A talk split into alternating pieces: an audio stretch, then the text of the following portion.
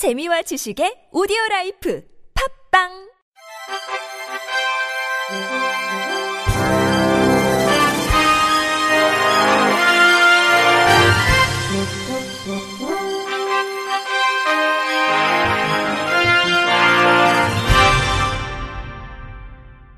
청취자 여러분 안녕하십니까? 8월 30일 목요일 KBRC 뉴스입니다.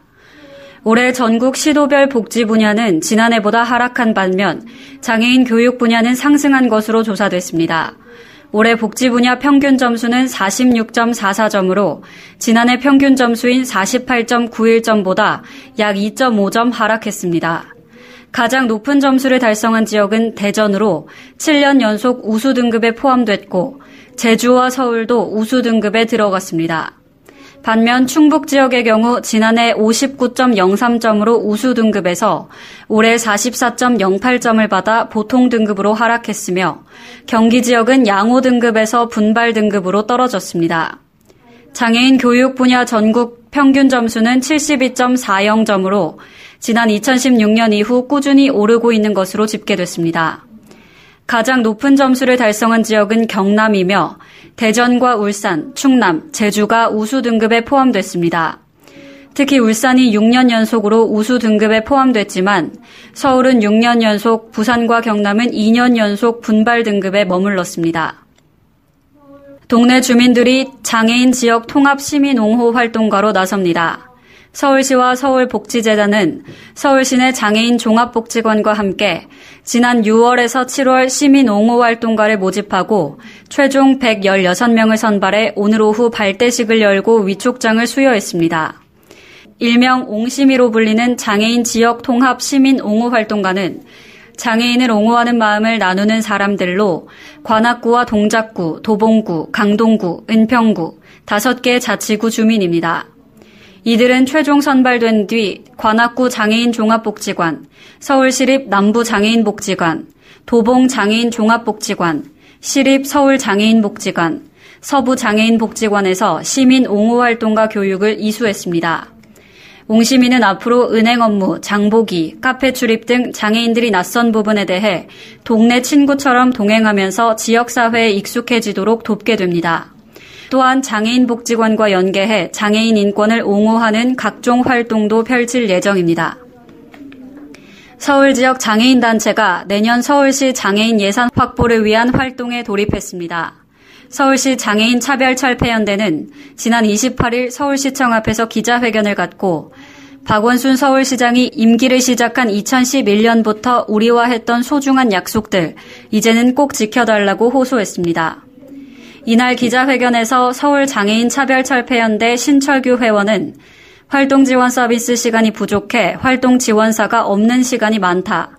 서울시는 활동 지원 서비스 24시간을 보장해 장애인이 마음 놓고 살 수 있게 해줬으면 좋겠다고 요구했습니다. 장애와 인권 발바닥 행동 황선화 활동가는 서울시는 이미 탈시설 정책을 추진해 올해부터는 2차 계획에 돌입한다. 높이 평가할 만하지만 전체 45개 시설에 2,567명이 거주하는데 이 속도로 추진하면 탈 시설은 어렵다고 설명했습니다. 반면 이들은 2019 서울시 장애인 정책 및 예산 요구안과 관련해 답변 수준과 박원순 시장 면담 여부에 따라 투쟁 방향을 정할 예정입니다.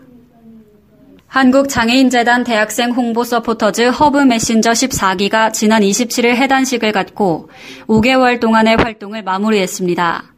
18명의 대학생들은 지난 3월에 선발돼 8월까지 블로그, 인스타그램 등의 SNS를 통해 장애와 장애인에 관한 올바른 인식 개선, 장애인 공익사업 홍보 활동을 벌였으며 지역사회 공공시설, 카페 등의 편의시설을 조사하고 소개하기도 했습니다.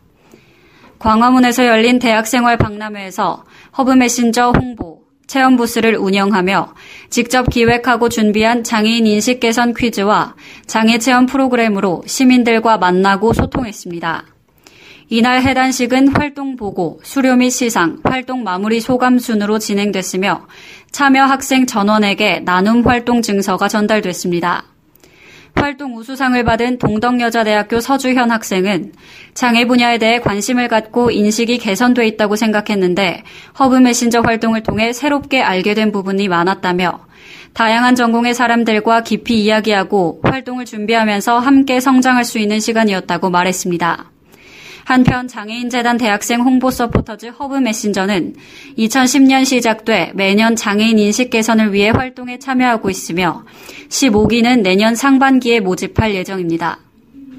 대구 질라라비 장애인 야학이 대구시청과 교육청의 지원으로 무학 성인 장애인이 초등 학력을 취득할 수 있는 장애인 문해 교육 프로그램 나래 과정을 실시합니다.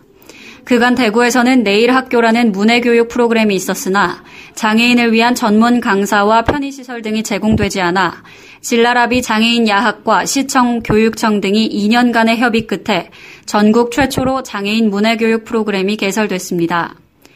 장애인 초등학력 인정 문해교육 프로그램 나래 과정은 무학의 장애인이 일정 시간 수업을 이수하면 검정고시를 응시하지 않고도 초등학력을 취득할 수 있는 제도로 내일 오후 5시 개교식이 열릴 예정입니다. 나래 과정 학생 대표 이상근 씨는 공부를 하고 싶었지만 학교가 멀다는 이유로 가지 못해 졸업장이 없는 것이 평생의 한이 됐는데 나래 과정 소식을 듣고 너무나 기뻐서 곧바로 신청했다. 학교까지 1시간 반이나 걸려 힘이 들지만 졸업장을 꼭 갖고 싶다고 말했습니다. 진라라비 장애인 야학 박명애 교장은 시청과 교육청과 지속적인 협의를 통해 중학교 과정까지 개소하려 한다. 정부와 지자체가 장애인 교육에 앞으로 힘을 많이 써야 한다며 관심을 호소했습니다. 한편 진라라비 장애인 야학은 성인 장애인에게 검정고시 대비교육, 문화예술교육, 직업준비교육, 인문교양교육 등 다양한 평생교육 프로그램을 제공하는 대구 유일의 장애인 평생교육 시설입니다.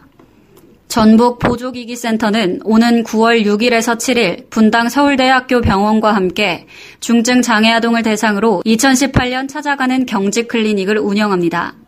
진료는 9월 6일 전북 장애인복지관, 9월 7일 군산 장애인 종합복지관에서 진행되며 만 18세 미만 전북에 거주하는 중증 장애 아동이면 누구나 신청해 진료를 받을 수 있습니다. 평소 중증 장애 아동은 여러 과를 방문해 진료를 받아야 하므로 진료뿐만 아니라 이동과 대기 시간이 오래 걸립니다. 하지만 이번 통합진료로 한 곳에서 재활의학과, 정형외과, 신경외과 등 다수의 전문의에게 원스톱 진료를 받을 수 있으며 진료 이후에는 보조기기 관련 상담과 평가도 받을 수 있습니다.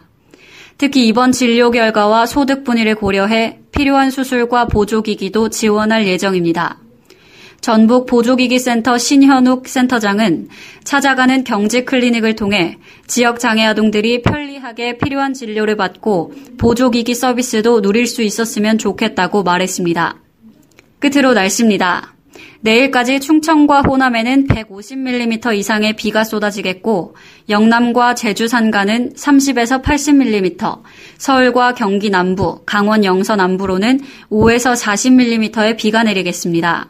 내일 낮 기온은 서울 28도, 광주와 대구는 29도로 대부분 지역이 30도를 밑돌겠습니다. 남부지방을 중심으로 주 후반까지도 비가 길게 이어지겠습니다. 이상으로 8월 30일 목요일 KBIC 뉴스를 마칩니다. 지금까지 제작의 이창훈, 진행의 윤수빈이었습니다. 고맙습니다. KBIC.